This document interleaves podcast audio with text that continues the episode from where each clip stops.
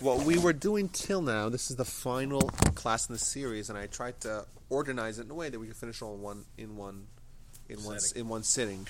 Uh, what we did till now is what the first three classes were analyzing some of the classical and, and some of the contemporary proofs that are uh, brought that uh, we say uh, to the accuracy of the text. You know, we have a text, and the significance of the authorship of the text is cannot be understated. You know, our religion, what we do as Jews, we just celebrate Rosh Hashanah. We have Yom Kippur coming up.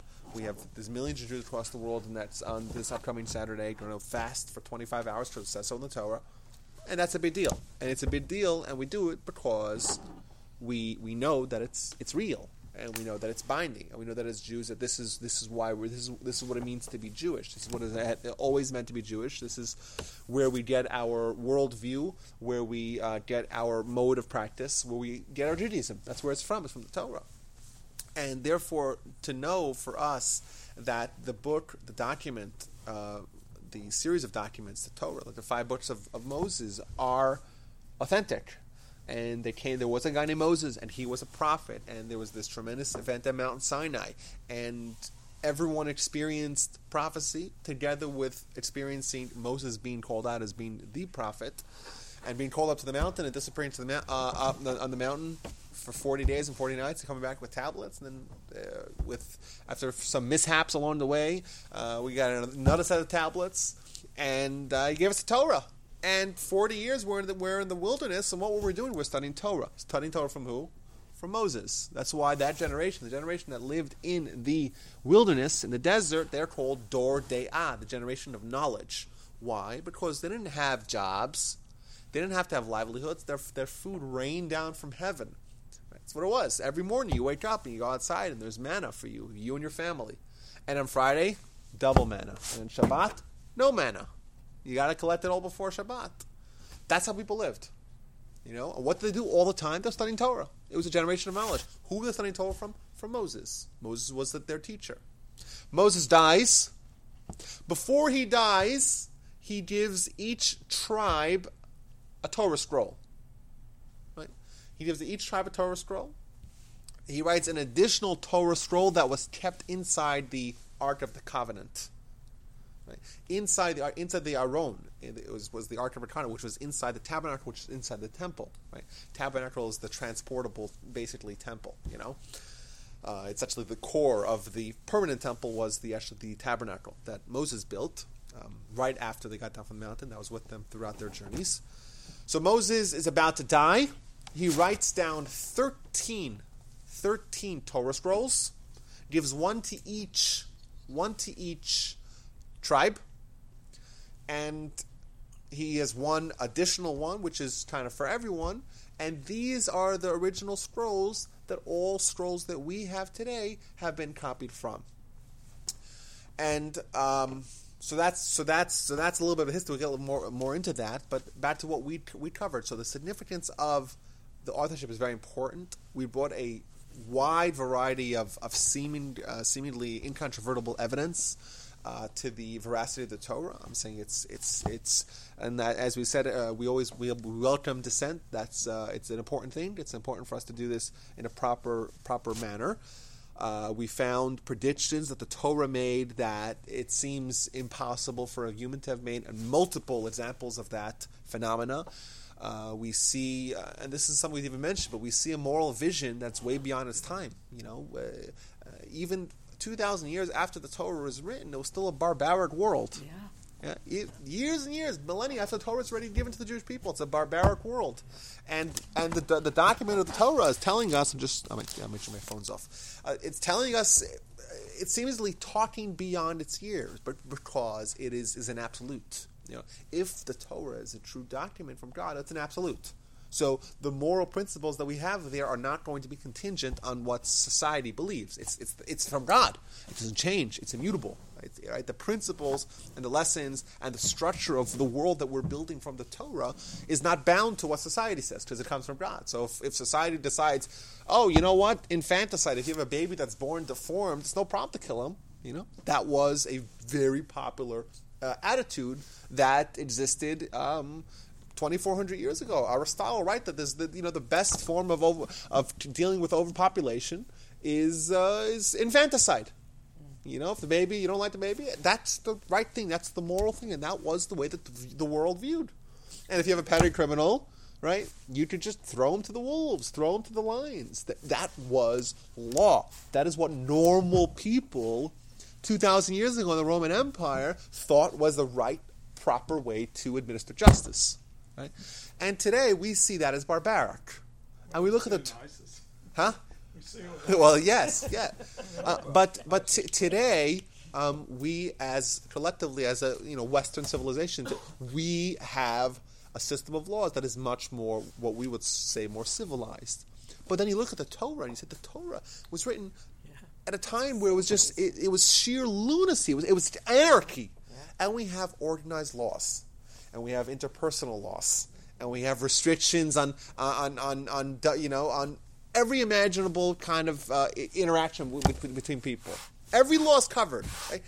It's such a exhaustive um, description of what society looks like, and so moral. And we get lessons like all men are created equal. That, think about the Torah. Just just 200 years ago, we had slavery in the civilized countries. The Torah is telling us all men are created equal how far ahead of its time it is. It's just remarkable. Um, you know, if in Jewish law, if someone murders a slave, someone kills a slave, they are themselves liable to be killed. You know?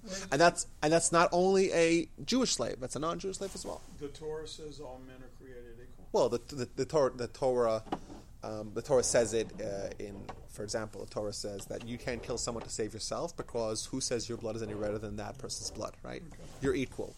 The Torah says that even a slave, like if you, if you have a slave, just laws of slaves is just a good example to, to illustrate this point.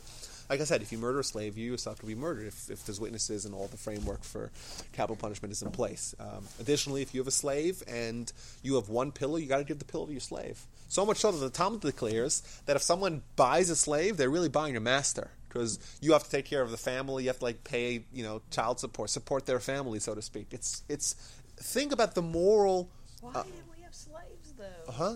Well, I'm saying, but I don't get. Okay, okay. Why are there slaves in the twelve? Why that's, aren't they just servants? Well, that's well, that's really what they were. Uh, that that's what they were. I'm saying they. Uh, uh it, uh, depends. Jew, Jewish slave is only maximum for six years. Maximum. Huh? Yeah, like, like an indentured servant um, sort of like that, sort of. Yeah, so it was. It wasn't like a. I mean, a slave. Yeah, the t- the term. Okay. Who is uh, paid no, no, no, no, no. These are people. Uh, these are people that are treated very, very, very, very well. Like I said, uh, the Talmud declares. Yeah. yeah. the term slave is a very bad term. Let's call them service. Um, but the Talmud, like I said, the Talmud, the Talmud says if someone, whoever acquires a slave, acquires a master, because the amount of respect and the amount of care that you have to give to your servant, whatever you want to call them, is so is so is so over over uh, so so broad and so expansive that it's just it gives you so many more obligations, so to speak. Um, so yes, it's remarkable if you just have a historical perspective of the document. And like we said, we could quabble as to uh, what people say. Well, maybe it was written later. Even if you accept the premise, if you accept the premise that the Torah was written later, it wasn't written 3,300 years ago, it was 2,700 years ago. Still, it's remarkable. You don't have to say it's still remarkable today when you look back and you say this is. Let's assume it was written 2,700 years ago. Let's assume so. Still, look at the document. Look what look at the laws. Look at the system. Look at the look at the uh, the organized outlook on life, and how to develop the perfect society.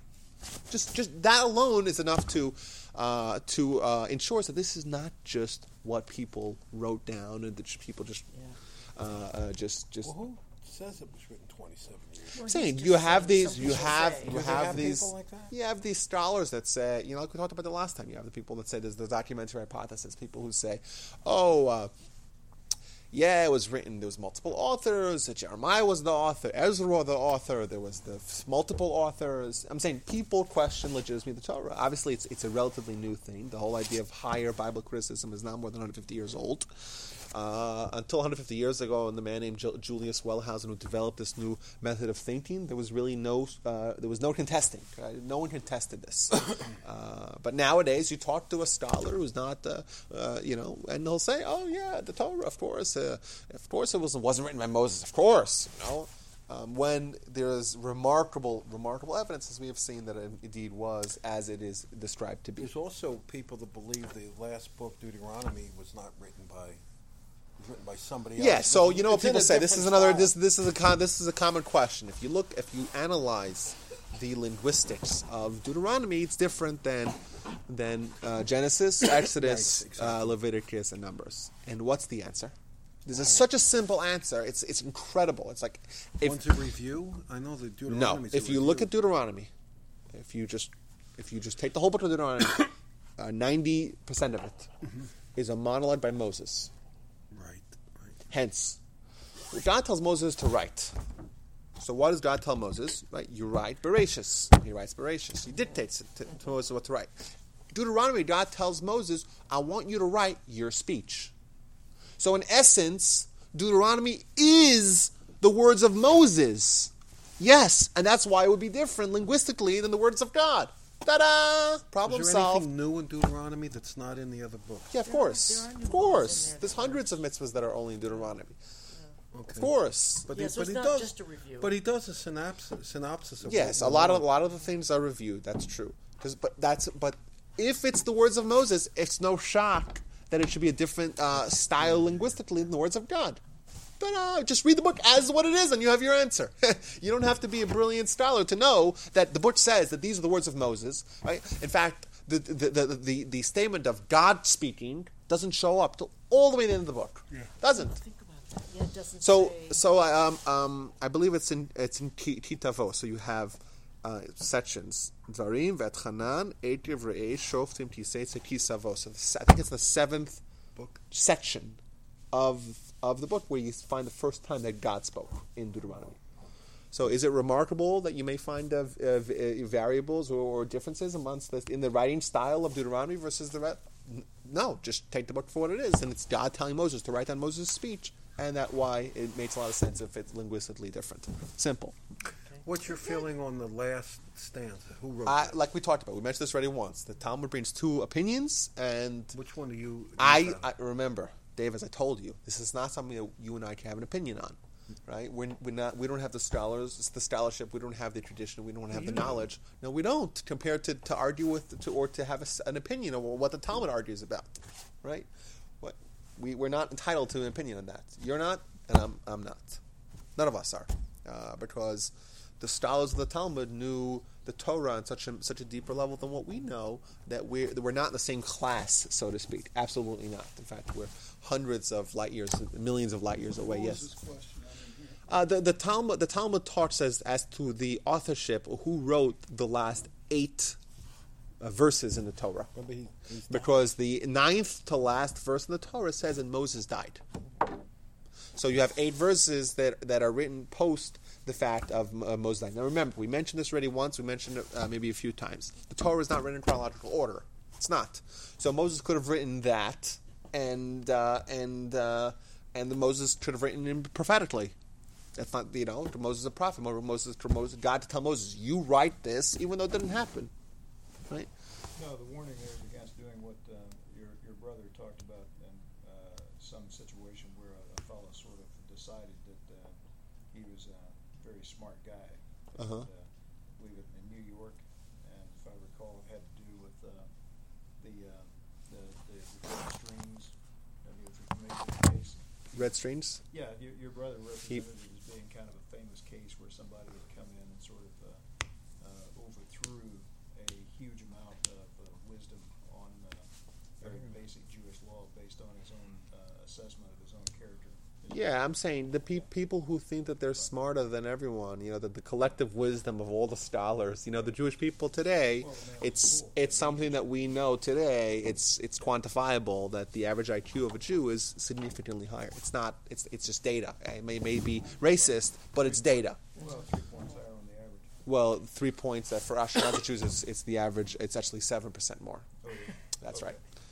Uh, uh, but either way, so you, if you, if if you're if you were point being that seven, seven percent, three percent, whatever over that period, that's actually very large. Yeah, and also the most. If you look at uh, any any field, Jews excel in, in every field. Yeah. That's it's you know that's that's something that we could see uh, clearly. But um, if someone thinks that they're smart enough, then the collective wisdom of all the scholars and all the rabbis that have existed until now, and like take Maimonides, you're really you're smarter than Maimonides, right? Just uh huh. Yeah. No way. There's no, you know, there's no one around today that's uh, as intelligent as Maimonides, uh, much less as dedicated to to, to, to study or. Uh, yes. Um, uh, Wendy, you were saying. The Dead Sea Scrolls. Is Yes. that Torah? The Dead Sea Scrolls are the most significant archaeological discovery of all time. They were discovered in 1947 by some, uh, like this goat herder who was throwing rocks and he heard some clank. And he climbed up to the these caves and he found these canisters that contained scrolls within them. They're part of, in south, uh, not all the way south, but south, uh, southeast Israel, basically near the near the Dead Sea, Qumran and different places. There are these caves, very dry. Of course, they're very dry; doesn't get worn out. You know that Dead Sea, the Dead Sea in Israel is actually the lowest point in the universe, in, in the universe, in, in the world. Lowest point. It's like 400 meters below sea level. It's very low. If you want to drive there from Jerusalem, you just drive down, down, down, down, till you get there. So so dry. It's so dry that these uh, these scrolls were preserved, and they actually found this. Looked, through all the caves. They found thousands of scrolls.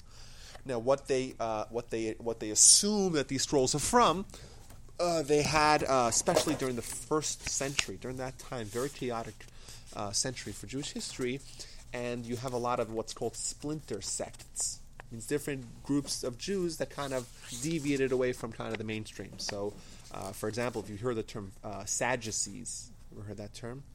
Josephus talks about the Pharisees and the Sadducees. There were these different groups. This, uh, we, you know, if you look at the Jewish, the the, the, the classical uh, sources that talk about the destruction of the first temple, is because of a lot of infighting, a lot of partisanship, a lot of sectarianism amongst the Jewish people, uh, contributed to the Jewish people's kind of spiritual downfall. So we had a group called the Pharisees, or even in the Torah talks about them, Prushim. The Talmud talks about these. It was a common term, which was basically the mainstream. The majority of the Jewish people observant and not no no fancy no fancy footwork. You have the Sadducees; they rejected the oral Torah. You have the Yevu, uh, the um, uh, not the Yevusim, the uh, gosh, what's their name? Uh, the the Tzedokim and Baitusim, Baitusim. These people called the Baitusim. Uh, there was one guy named Tzadok, and he developed a school of thought called the Tzidokim, or Sadducees, and then was it uh, um, Baitus, who had the Baitusim. And then there was other groups like the Christians. Christians started off as a different group amongst the Jewish people. They were Jews and they observed the Torah and everything like that for hundred years until Paul came and abrogated the law and made a distinctness between these religions. They started off as being kind of being just a sect amongst the Jewish people. Only Jews were allowed and to keep all the Torah, etc. But they had this fascination with Jesus, right? That's how it started off, and eventually it became its own religion and we're actually very thankful to Paul for that because it used to be like a, you don't know like your neighbor was Jewish and he went to the same shul as you and he wore uh, the same clothing as you and he went sent his kid to the same school but he was Christian like a closet Christian. And then when Paul came and and made Christianity its own religion they uh, it became clear you have to kind of choose your sides. So there was lots of these different splinter sects uh, during that time. So there's one group uh, they were called the Dead Sea sect. They call them, uh, or there's Essenes. the Essenes. The Essenes. Essenes. That's right.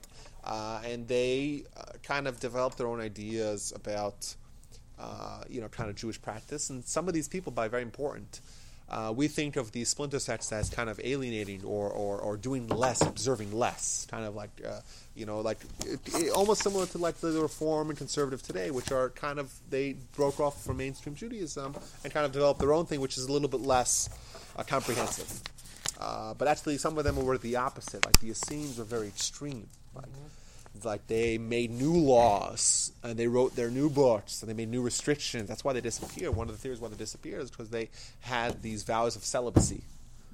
Uh, so it's one way to make sure you disappear is to be celibate. Yeah, right. Exactly. The sect in, uh, somewhere in the northeast, in the United States, the same thing. Yeah. So they so if they're so if they're so from they're so religious. Species of Christian.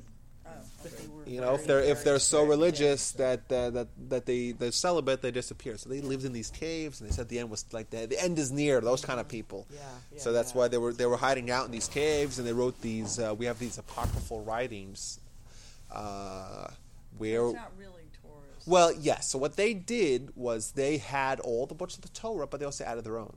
You know, so they kind of had the Torah. Uh, And there's that's what was in the Dead Sea Scrolls. And in the Dead Sea Scrolls, they found copies of all 24 books of the Torah. I think there was only one of them that they didn't find there, and that's the Book of Esther. And the Talmud is, um, The Talmud came after that. yeah, but the Talmud is part of the Torah, but it's. Uh, Well, the Talmud is the oral Torah, not the written Torah. The- well, the, the written Torah, the Torah itself means the five books of Moses. Right. That's where we get our laws from. The Bible, Jewish Bible, what's called the Tanakh, is 24 books. An additional 19 books, like the books of Isaiah and Jeremiah and Ezekiel and Samuel and Kings and that's Joshua. not- But that's not Torah. That's not Torah, but it's called Tanakh. It's still part of the Bible, part of the Jewish Bible. Well, who, who created that? Well, those the the, the Tanakh was um, the Tanakh was uh, written by like the book of Joshua was written by Joshua. The book of uh, of of Kings and Samuel was written by Samuel, uh, etc. They had diff- multiple authors. The book of Tehillim, Psalms is also part of the Tanakh. They're different prophets. Right. Well, the, the not well, all of it. not really. Yes, there were ten authors to, to the Psalms. There's some Psalms that are authored by Moses. Uh, when it was when it was uh, canonized, very interestingly, it was that was the Men of the Great Assembly. If you heard that term, Men of the Great Assembly, uh, was an expanded Sanhedrin uh, during the rebuilding of the t- Second Temple. Uh, Ezra, for example, the name Ezra that rings a bell. Uh, so those were um, eh, that was an expansion, a temporary expansion of the Sanhedrin, and their their job was to they kind of organized the prayers that we have today. They did a lot of uh, things to establish Judaism for a non-prophet world. So as the as the period of prophets was waning, and and the temple didn't kind of hold the same esteem that it did in the first temple era. A lot of Jews were in Babylon, for example. So they developed uh, basically uh, a way for Judaism to exist without a temple and without prophets. So, uh, so one of the things that they did was organize the prayer. The prayer that we have today is from them. Another thing that they did was organize the holy books of Judaism, basically. So, um, uh, so they decided what goes in and what goes out, and there are some books that came afterwards that didn't weren't once the canonization of the Tanakh was finished. Therefore, uh, nothing else could be added. Uh, so the la- the last one, the, the the most contemporary one, is the book of Esther. Uh, the book of Esther, because the story of Esther happened between the first and second temple era during those 70 years, and right after that they, they canonized the Tanakh. That was the last one uh, to make it in. So that's the 24 books of Tanakh. Esther, Rus, uh, Eicha, And Lamentations. these are all prophets wrote. That's right. That's right. Uh, the last ones are like Malachi, if you hear the term Malachi. Or, Twenty-four books are not the Torah. right. Five of them are the Torah. Five of them. That's right. Uh, where were we? That's oh, so in the in the Dead Sea Scrolls, they found copies of every one, I believe, besides for the Book of Esther. They did. They found many, many, many, many, many, many copies of Isaiah. They loved Isaiah uh, for some reason. So who, who are these people? These So are the these are probably the Essenes. The Essenes, uh, it's some sort of sect, and they also had their own writings, their apocryphal writings. Okay. Um, so that's that. celibate. Yeah, they were very, very, very. They made lots of restrictions. They made new mitzvahs, which, by the way, is prohibited by Torah law. In Deuteronomy, it says multiple times you cannot add or subtract. We don't believe in saying, "Oh, I'm going to make a new law." You know, I'm going to make a new Shabbos. We'll have two Shabbos twice a week. Let's be more religious than, than the Torah They requires of of us. free time since they were celibate. Yeah. yeah. So that's so that's the Dead the, the, the Dead Sea Scrolls, and it's remarkable when they discovered the Dead Sea Scrolls. They're identical to uh, they're identical to yes. Yeah. Now they did have They're other identical things to what? to the to, to the books that we have today. You know, To the to the Torah. to the Torah and to the uh, and to the Tanakh 19 books. and the other nine the other nineteen books. Okay. How are you feeling, Shushush? Feeling good? Tired?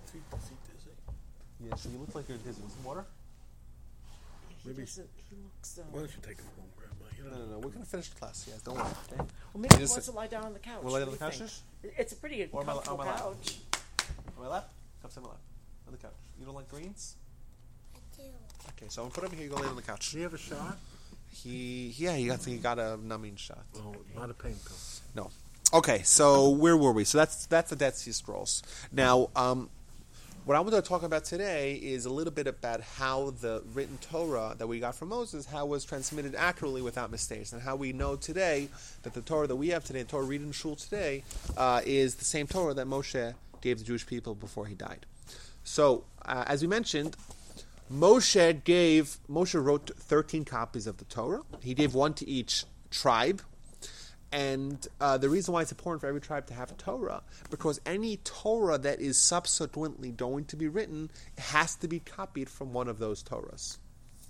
So every one of these tribes, for centuries, maintained their copy from Moshe, and they would always copy any new Torah that they had from that uh, from that uh, from that uh, from that copy. Yes. Do we, by any chance, have are there in existence any of those original? Oh, uh, maybe they are. Not that We we, don't know, know, of. Not, not that we know Okay. of. I think the earliest uh, full like full Torah scroll I think that we have, besides for the Dead Sea Scrolls, is maybe from the eighth or ninth century. Oh, okay. yeah.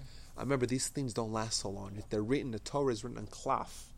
Cloth is animal Animal hide. skin- animal So, like, if even if you have a Torah scroll that's 100 years old, 100 years old, relatively new, uh, oftentimes it gets the the the, the ink uh, gets doesn't fade or ble- it bleeds or it cracks. I've seen them sit, sit in our synagogue here and try to uh, replicate what should be in there. And if that if they can't, then that Torah's no So good. yes, this is this is the, the so what they did, what the what was instituted is lot. There's lots of in Jewish law. There's lots of um, ordinances that are in place to ensure that the Torah is copied one, with 100% accuracy. As we mentioned, I think it was last time or time before, the Christian Bible, on the other hand, is just rife with mistakes. There's thousands and thousands of variations. There's basic inconsistencies. There's just so many errors, and we don't have any of that in the Torah. None of them.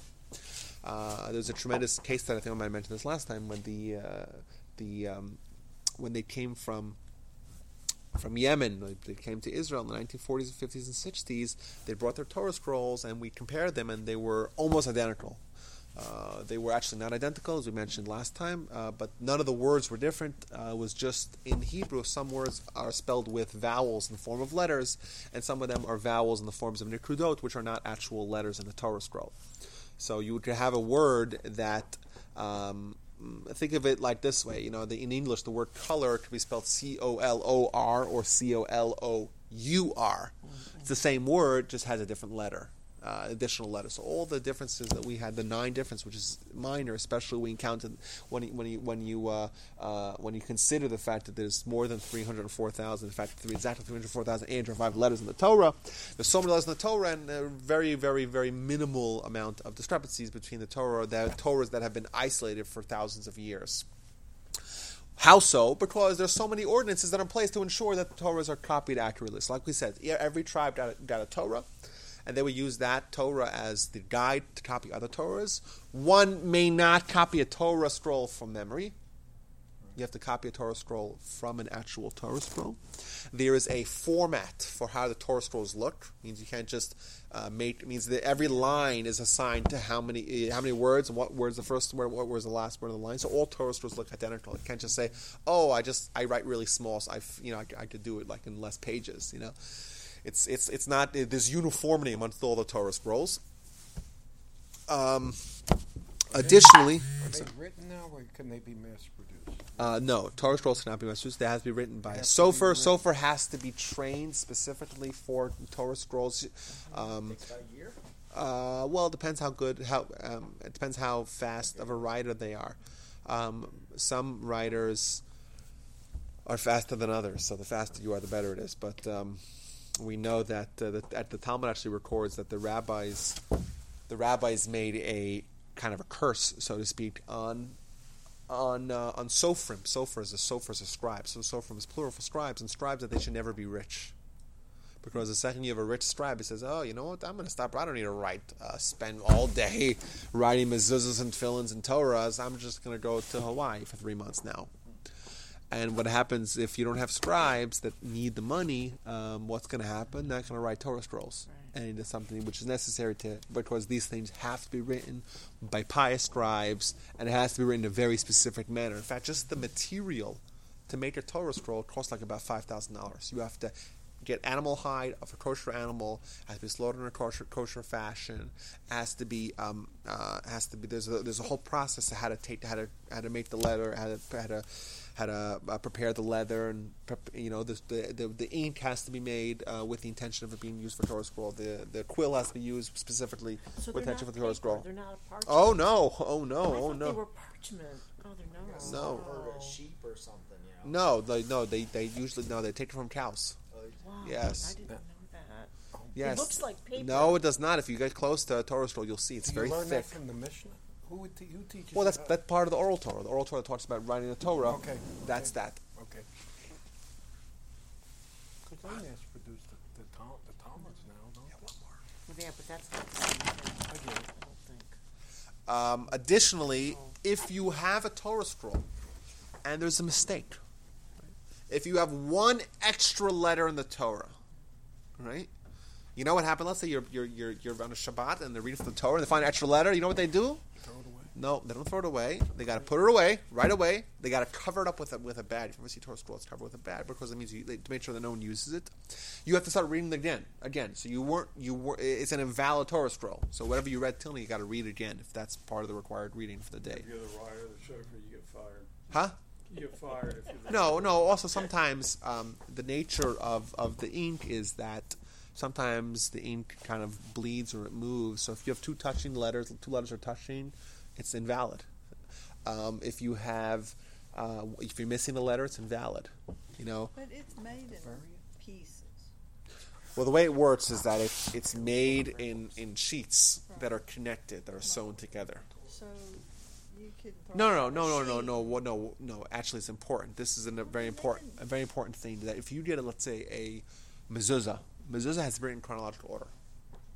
So that's why it's very, very important to buy mezuzahs from a reputable, uh, pious scribe, because if if he misses a letter, um, he could be very much tempted to just go back and fill in the letter, but then it's not a kosher mezuzah as opposed to a Torah scroll does not need to be written in chronological order. In fact, if you have a mistake, if you have two letters touching, they can fix it. They take and take and then chip away. They fix it. What's the price of the Torah? A Torah is fifty, sixty, seventy thousand dollars. Pretty expensive. So all these shuls, reform, uh, Yeah, people- people- Reconstruction, uh, Orthodox, they all have. They've spent that kind of money. for Oh the yeah, oh yeah. No, people, um, uh, people love donating Torah scrolls. People love it. Okay. Um, it's expensive, it's, and it gets progressively more expensive. So Obviously, you can like use a chisel. yes, yes, and they have they have they have specialized it. it, tools. they have specialized uh, tools So you to kind of sand it out. That's right. So you just scratch it out, and then you could, you know, if you made a mistake in the letter. Nice That's write right. off. But it doesn't have to be written. I mean, you, you can. It doesn't have to be written all at the same time. In No, it- order. It can No, be it, it does not need to be. Most, in fact, most uh, scribes, like if you're, especially if you're writing, let's say you're writing your first Torah. So obviously, the better, the more practice you have, the nicer it looks. So what they do is they typically start from somewhere in the middle. That way, when someone looks at the Torah scroll, they always go to the beginning, and they want to see that the beginning looks really nice, and they want to look at the end, make sure the end looks really nice. But if you start like in the middle of Leviticus, and there could be all sloppy, provided it's kosher, but not necessarily as uniform and as beautiful. So you start from there, and then you go back to Bereishis. That's what they do. But not true with the mezuzah. It has. to be- Mezuzah has to be written from the first letter to the last letter, not skipping a letter, not missing a letter, not going back So in they're a letter. mass produced either then. Oh, none of these. things. No, no, no. What did mezuzah Now I have a question. If, if, what about the Torah that's that you're reading and you find out that it's got an extra letter, like you were talking about a minute ago? Then you cover it. Then what happens in So the you end? I have mean, you have a do month to to fix it.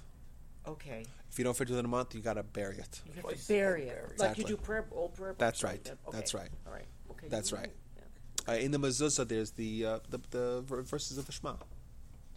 That's it. Yeah, Yeah. it's very. It's 248 letters, uh, words. That's not something. Regarding something. the twelve tribes, what's the difference between a Kohen and a Levite? Well, it was a, fa- a family. The Cohen is from the family of Aaron, and the Levite uh, is from the family of Moses, basically. Uh, but uh, there's 12 tribes, and whatever tribe you're from, that's kind of it was it was a little more clicky. It was like kind of a it was a tribe. Uh, as I mentioned this beforehand, uh, the- when the sea split, it split into 12, twelve uh, the twelve uh, paths, and each, each each tribe walked amongst its own path. Do you believe that? The, I mean, is it proven that the, there is a gene for a Kohen? Uh, Yeah. There's this guy who came up with this Cohen gene that actually found that uh, Yeah, male would- Cohens share, they all share an ancestor.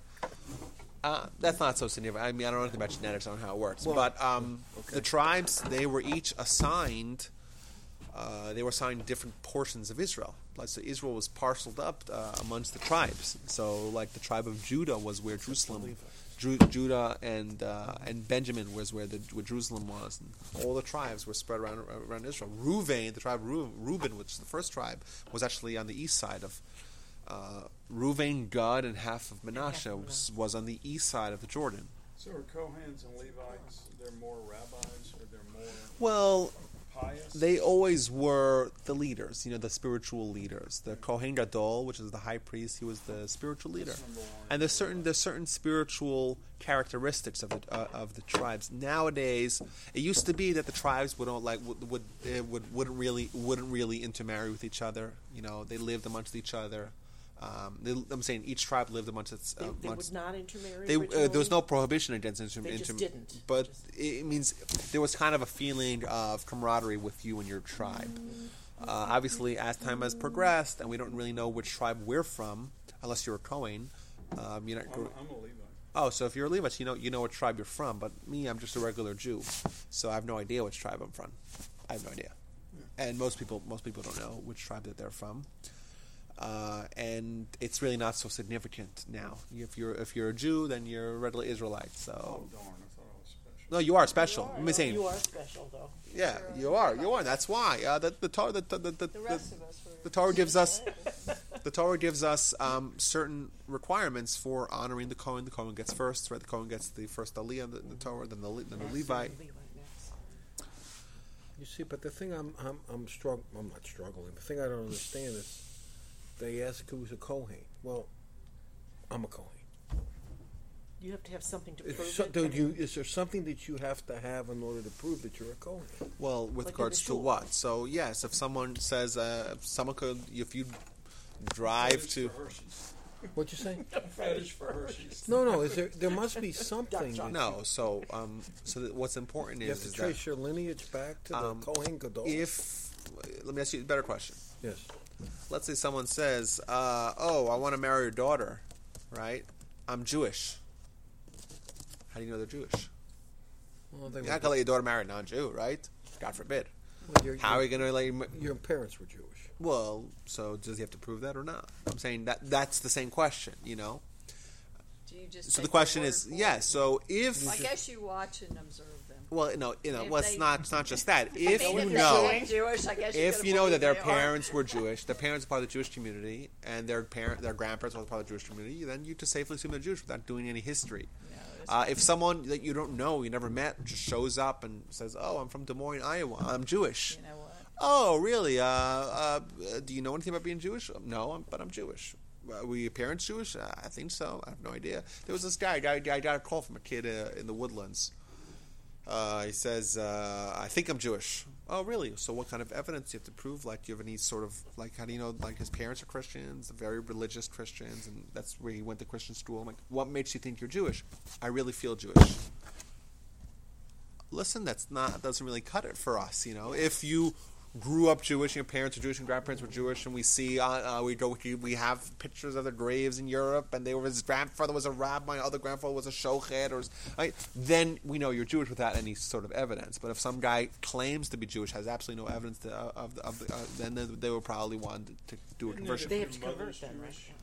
Yes, yes, yes. If your mother's Jewish, you're automatically Jewish. Your father's That's Jewish, now. not It used necessarily. the other It used to be the opposite. It never was the opposite. No, that's wasn't- true. The it Torah wasn't itself says it's a verse in the Torah. It's a verse in the Torah that when a, when when a when a Jew uh, uh, sleeps with a non-Jew and they and they produce a child, the child goes after the mother. It's a verse in the Torah. However, what you're saying is that yes, the land rights, and if your dad was a Levi, you're a Levi, and if your dad was a Cohen, you're a Cohen, goes to the father. The exception to that is if if there's an intermarriage. Okay. So, so yes, the rule applies that your Judaism comes for your dad unless there is intermarriage either way. So if the father is is the one who's a non-Jew, we go after the mother, Mm-hmm. and the fa- the mother's a non-Jew, we go after the mother. You know, If the mother, say that again. if the mother- father, if the father is a non-Jew, we go after the mother. If the mother is a non-Jew, we go after the mother. Means either way, if there's any sort of intermarriage, regardless of whether or not the man is the Jew, it has to be the the child goes after. That's mother. right. So, You but if both parents are Jewish, then we go after the father. Ah, okay. Yeah, Okay. but that's not. I'm saying. when I was in middle school, my my grandparents, great grandparents lived in Houston. So when I was in middle school, and I brought home a friend that said they were Jewish, and they my grandmother didn't know who they were, my mother didn't know who they were. It was a big deal to figure out who were these people. I said, well, they moved from Arkansas, and I said, "How do they know them, and that happened when I was in middle school, and it was very odd hmm that there were people that started coming in that my parents didn't know. I don't know who Yes, you. it's- Houston was a much smaller Of city course. too. I mean, everybody. You know Jewish something people, happened? everybody knew everybody. When we all, not we all, but when Yeah. the Jews came over on Ellis Island, I don't know if you knew this or not, they couldn't pronounce the last names. Mm-hmm. So they became Goldbergs, Gold and a Berg, son of Gold. You know, they were Smithies. And a lot of them became Cohen, the last name of Cohen, because they thought they were all Cohens. So you're a Cohen. That's how they named the people. Yeah, there's some when they Cohens got- that are not uh, not. They Cohens. can't be. They're right. Some, I would say, there's a bulk of the Yeah, Cohens. there's a lot of a lot of names that were you know shortened or abbreviated. You know, yeah, last names is a relatively new thing. Um, in, in the Torah, and, and you look open the Talmud, it's not a single last name because it's, it's just So if you- you're a who Cohen, you are and if who your last name father was. Cohen, you're not necessarily a and, Cohen. or- and maybe where right, you're but from, uh, too, typically right? it's uh, oftentimes you do see you do see like him, the son of, of his mother, but typically it's the father. Uh, okay, so what other ordinance is are there? Um, the scribe has to pronounce every word out loud before he writes it. So if you write, you have to say the word, write it. Say the next word, you write it. Very interestingly, Really? because we want if you copy, if you try to, if you try to copy um, uh, a document, uh, and if the document has three hundred thousand letters, you will make a mistake. You will make a mistake, guaranteed. Right? We're trying to build as, as, as much of a system where you're not going to make a, uh, not, not going to make a mistake. So, so do they work in pairs? I mean, is there No, no. else there? You have the document that you're write in front. You're copying from the The Torah. that's in front right? you You're following the Okay. same structure. Gotcha, Every line is the same amount of words. Okay. Right? The same word that ends that line over there is the M line over here. Gotcha. So he I just says see the word. I say the word. I write the word. I see the next word. I say the word. I write the, I write the word. Um, you have to, like we mentioned, the letters can't be touching each other. It has to be relatively written. There has to be white uh, white space around it. Uh, there has to be a precise amount of space between the two letters. You can't just have, um, and you don't want two words to look like they're one word. There has to be a space between each letter, uh, but also a space between the word. There has to be uniformity amongst that. Um, and like we said, if there's anything wrong, if there's any mistake, if they if they find, you know, that there was something different or something wrong or invalid about the Torah, they they had to put it away. Thirty days fix it, and if you don't, you put it away.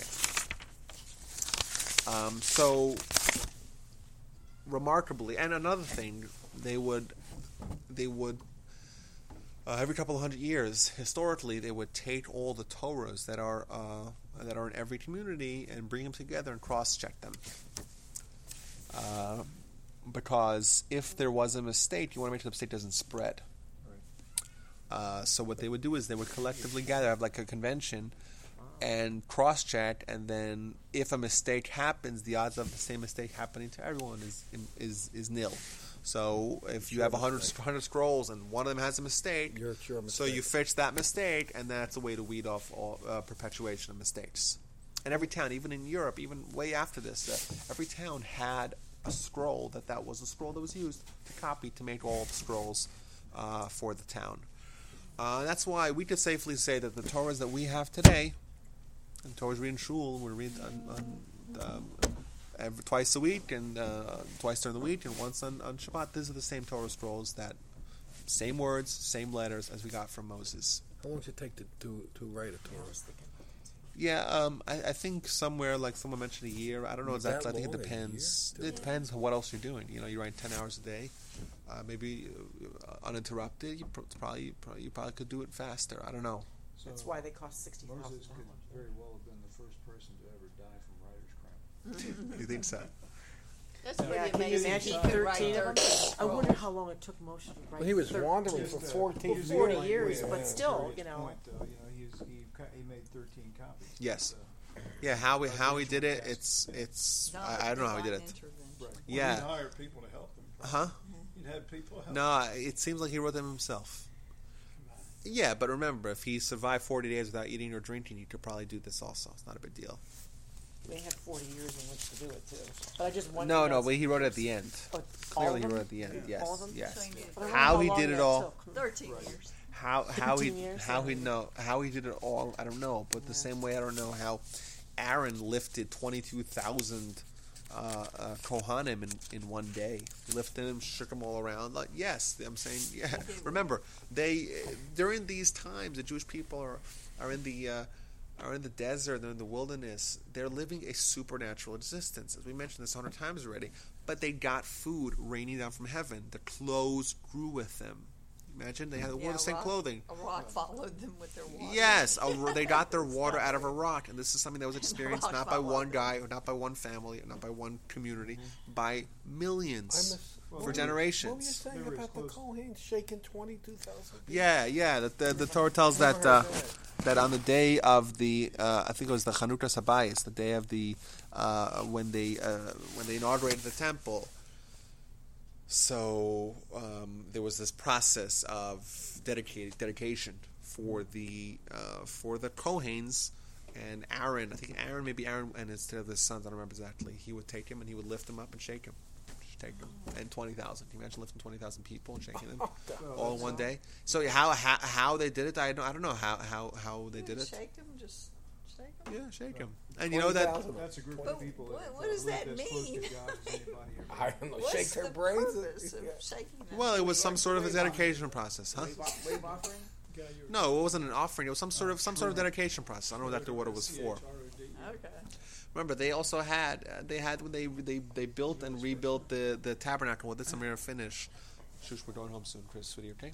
Um, they built and rebuilt the temple um, all the time, and what they uh, they actually in uh, in the tabernacle. So it was basically a you know like a, kind of a rectangle, and it had beams, and it also had each each beam had a hole in it in the middle, going through and they would take this one central beam and they would put it through that hole.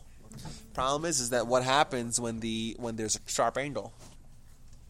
The Torah says is that they would just take the pole and they would push it, push it, push it, and the pole itself would turn like a piece of wood. Can you imagine? A piece of wood or metal, whatever, it was, metal or wood. Or, I don't know what it was. I don't know what the material was made out of. The Bariach HaTichon. That's the kind of life that they lived in. You know, we don't have uh, we don't have material that acts that way because we don't have spiritual material that has physical manifestations as well. Actually, Pretty remarkable. And when in, in the tabernacle itself, I heard when the Jews went down to prostrate themselves, Yeah. it expanded.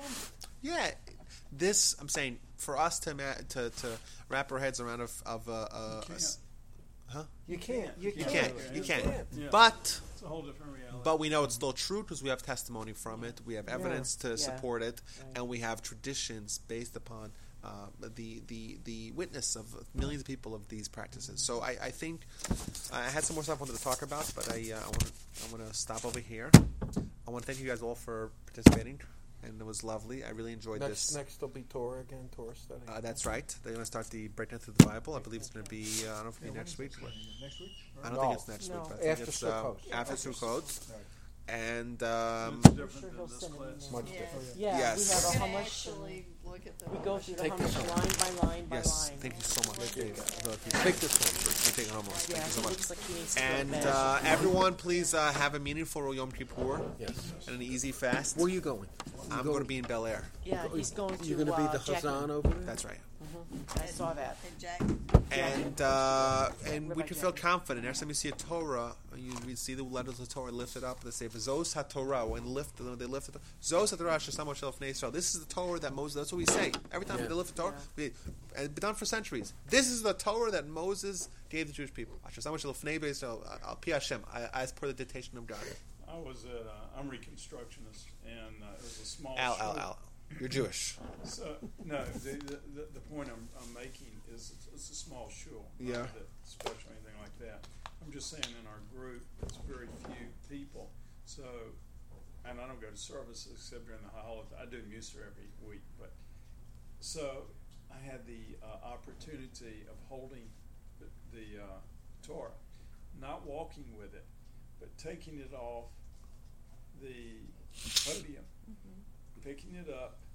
It's heavy, kind of. Mm-hmm. Yeah, it's heavy. It's mm-hmm. very heavy. And of course, Matthew Shern has a little and, one. and it was The all it, it was Oh, more on one side because of where it was, you know. So, was- Yeah, but there's so a I'm, sit, I'm picking it up. They say, "Hey, Al, you're strong. We want you to." What happens if you drop it out? No, oh. well, God that, forbid. You know, no. You have to oh. fast for how long? So I got to I guess you have a lot of kissing to do. No, you fast. You have to fast. Yes, it's a, it's a very big uh, calamity. It was God really forbid an honor. straws. I you saw know, it. to be Yes. able to do I yes, but when they do the the hagbah, it's called the had to hagbah. catch somebody. Everyone says Zos HaTorah. This is the Torah Shesam Moshe that Moses gave uh, Lebanei Yisrael to the Jewish people. Al Pi Hashem as per the Tesham of God Moshe in the hand of Moshe. We, we declare that, and we've been declaring that for centuries. And we could safely declare that we know that there is legitimacy to this uh, ancient Jewish claim. Thank you all for coming, and everyone have a meaningful year. And Gemara Chat- Yom Kippur and Gemara Tova.